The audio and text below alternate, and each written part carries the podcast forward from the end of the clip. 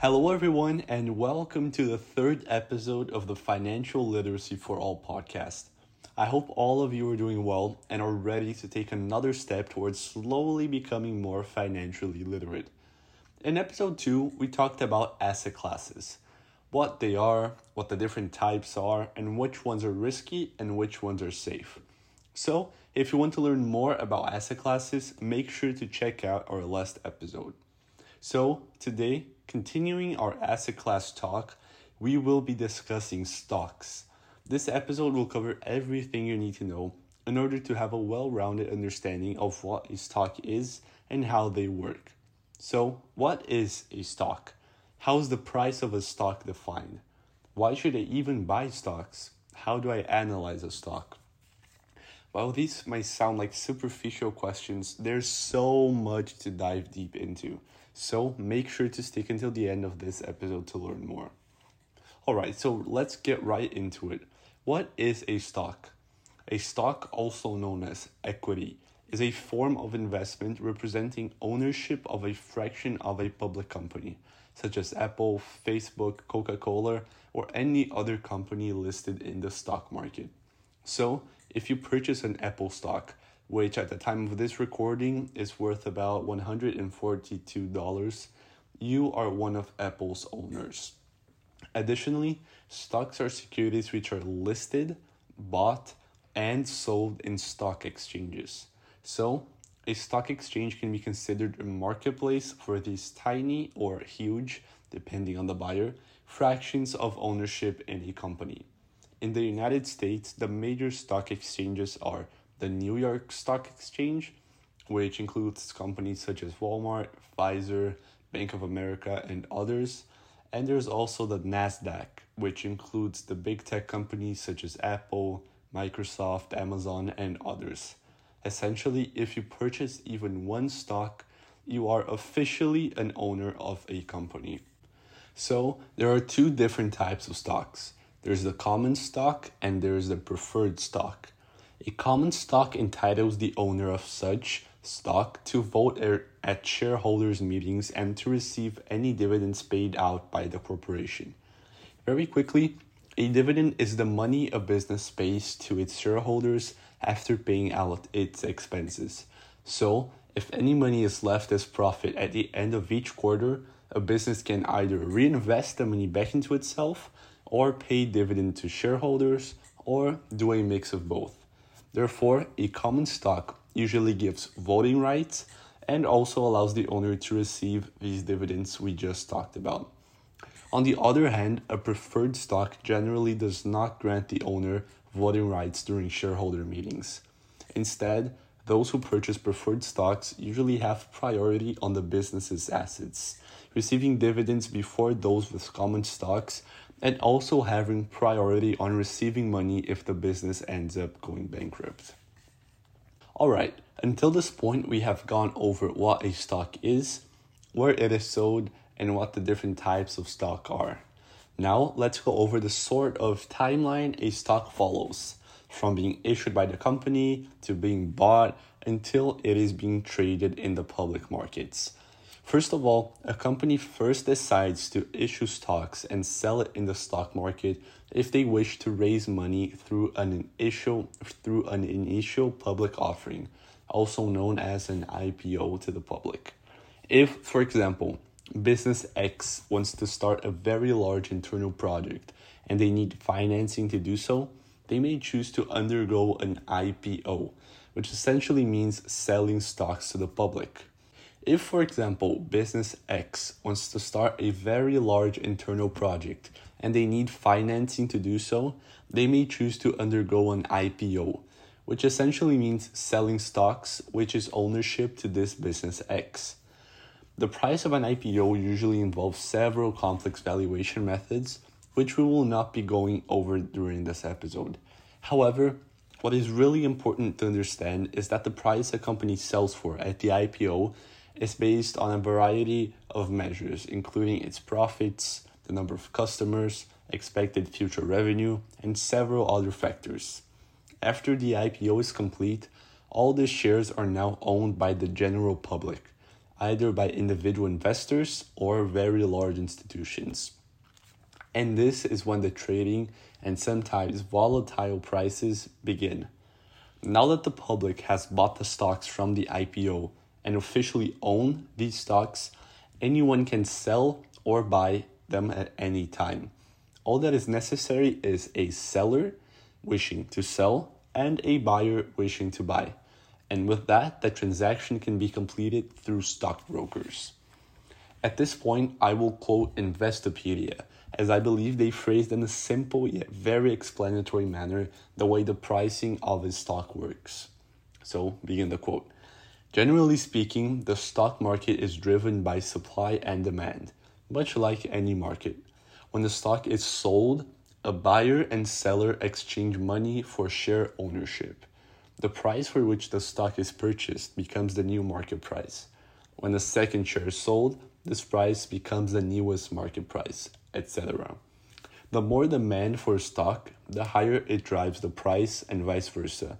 So, while in theory a stock's initial public offering, IPO, is at a price equal to the value of its expected future dividend payments, the stock's price fluctuates based on the supply and demand. Many market forces contribute to supply and demand, and thus to a company's stock price. End quote. These market forces stated by Investopedia are indeed very extensive. Some of these forces could include a change in economic outlook, either positive or negative, that could influence the buying or selling of certain stocks, a change in the business's financial situation, a change in government regulation, and many other factors can contribute to the change in supply and demand of specific companies in the stock market. Alright, so this was plenty of information. So let's have a brief summary. A stock is a form of investment which can be bought in stock exchanges, and they represent ownership of a company. There are two different types of stock. So there's the common stock, which gives owners the right to vote during shareholder meetings and to receive dividends. There's also the preferred stock, which does not give owners the right to vote, but gives them preference on the company's assets. A business can choose to sell shares of its company through an IPO, which mainly occurs as a source of financing for the business. After the shares have been bought by the general public, this is when the buying and selling, which is also known as trading, begins. The supply and demand for a stock drives the price of the stock up or down. If more people are bidding to purchase a certain stock, the price will inevitably go up. The same is true for the opposite. Okay, so now I hope you have a brief but better understanding of what a stock is and how its price is determined by market forces. Now, let's explain one of the most important parts of this episode. Why should you even want to invest in the stock of companies listed in the stock market, such as, but not limited to, Apple, Microsoft, Facebook, and thousands of other options? Well, stocks are a great way to potentially make profits, either through an increase in the price of the stock or through receiving dividends. However, knowing which stocks will increase in price and when exactly that will happen is extremely tricky. Even if a company has incredible profits and a groundbreaking product, product, its stock might still lose value in the short term. Therefore, you must always do your own research to determine whether or not a stock, a company seems like a good investment for you. Doing this research involves many steps, and it is never a guarantee that the stock you pick will increase in price. This seems scary, right? Doing all the research, investing your money, and then still risk losing it? Well, it is in fact very risky. Investing your money into stocks could either result in profits or losses. Doing your research and focusing on making money in the long term, so essentially buying stocks and holding them for a long time, will always be your friends when investing.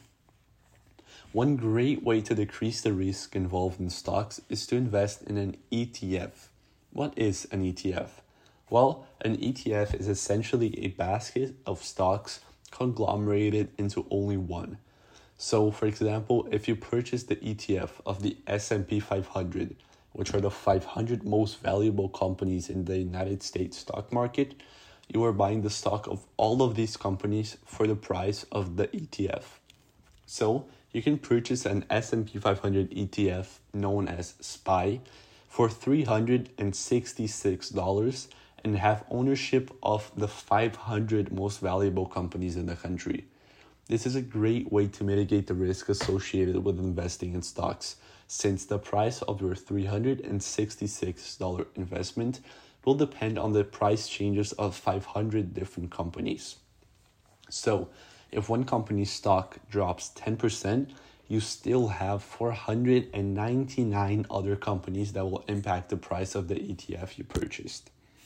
Well, ETFs are a great way to invest into stocks without having to incur the full risks that stocks involve.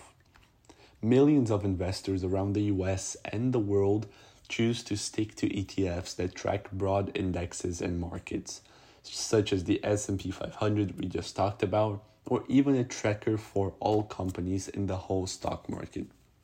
This is because it is much harder to predict which individual stocks will go up or down during certain periods of time. However, one thing is almost certain. In the long run, the stock market as a whole will most likely go up in price. So, let's take into account the last 50 years, which the S&P 500 has seen an average growth of 10% per year.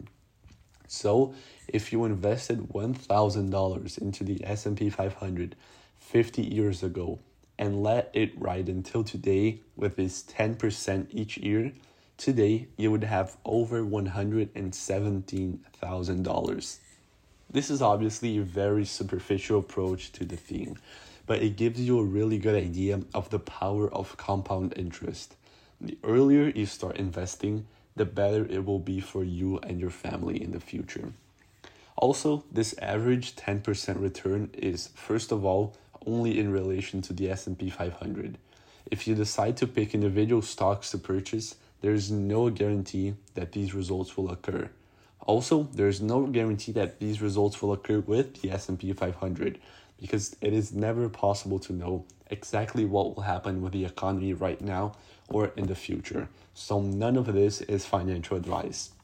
You could end up losing a lot, averaging 10% as well, or even doing much better than this 10%. It is really hard to know. Another thing to note is that this average 10% return is not accounted for inflation, which shows even more the importance of investing your money wherever and in whatever ways that should be. If you want to learn a bit more about inflation, make sure to check out the podcast's first episode.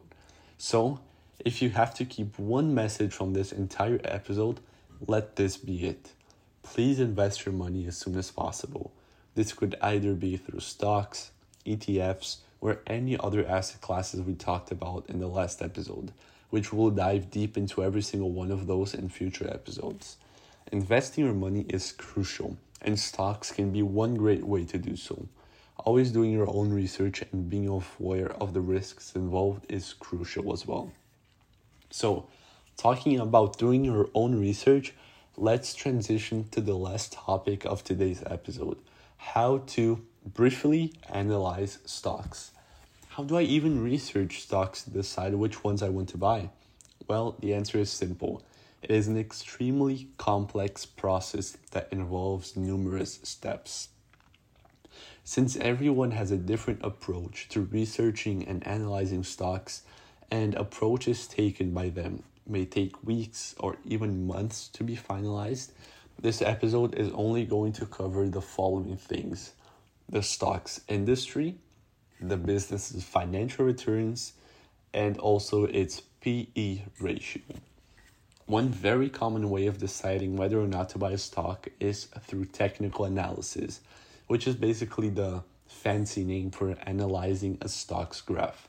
This is something beyond the podcast and also something that's very controversial since many people believe that analyzing graphs is not the wrong is the wrong approach to investing. Well, either way, let's jump right into it. When looking for stocks you wish to invest, one of the first things to consider is its industry. Is the stock in the technological industry or is it in the energy, communications, real estate, financial, healthcare, or any of the other industries out there? Picking an industry is very important as it allows you to focus more on industries you have some knowledge in when starting out. When starting to invest, don't just jump into the process and start buying complex stocks in the energy or services industry, which you might not know anything about. If you understand more about, for example, healthcare, try to hone in on potential stocks to purchase in the healthcare industry.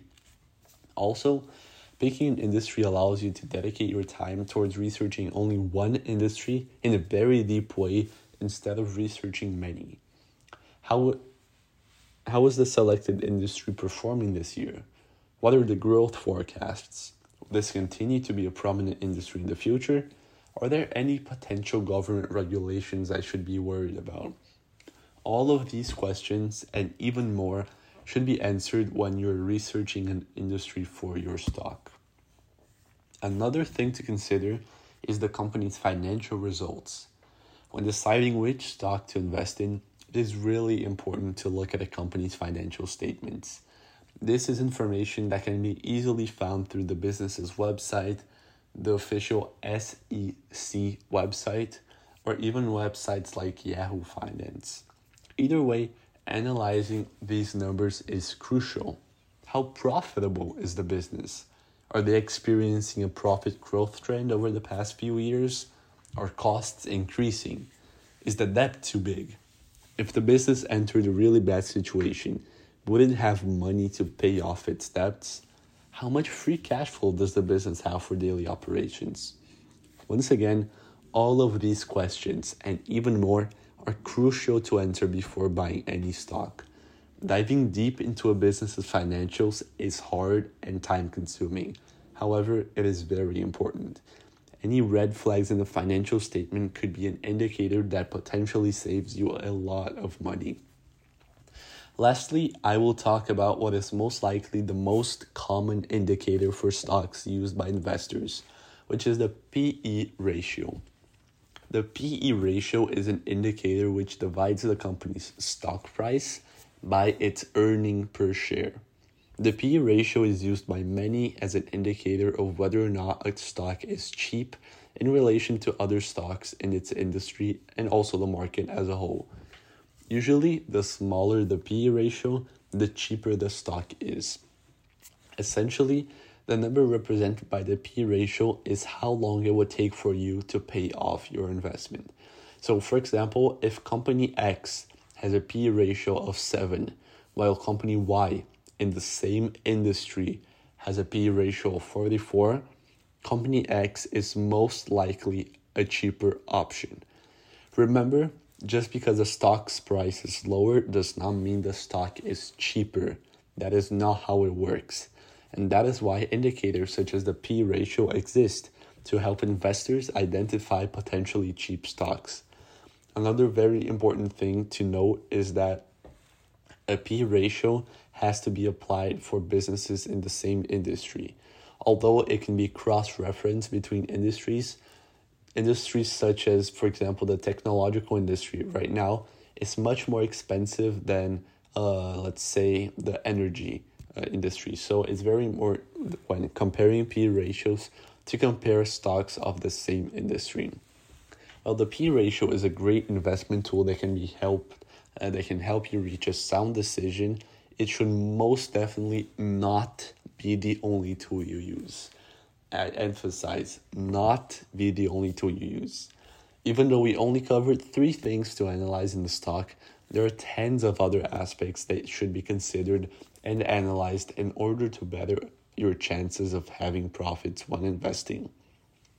So, this is all for today's episode. In the next episode, we will go more in depth, just like today, but about bonds, such as understanding what they are and how they work. Trust me, bonds are kind of complicated, but extremely important to understand.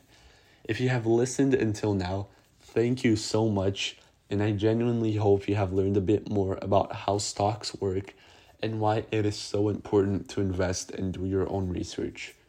Let's keep working together towards a more financially illiterate world. Thank you so much, and I hope to see you soon.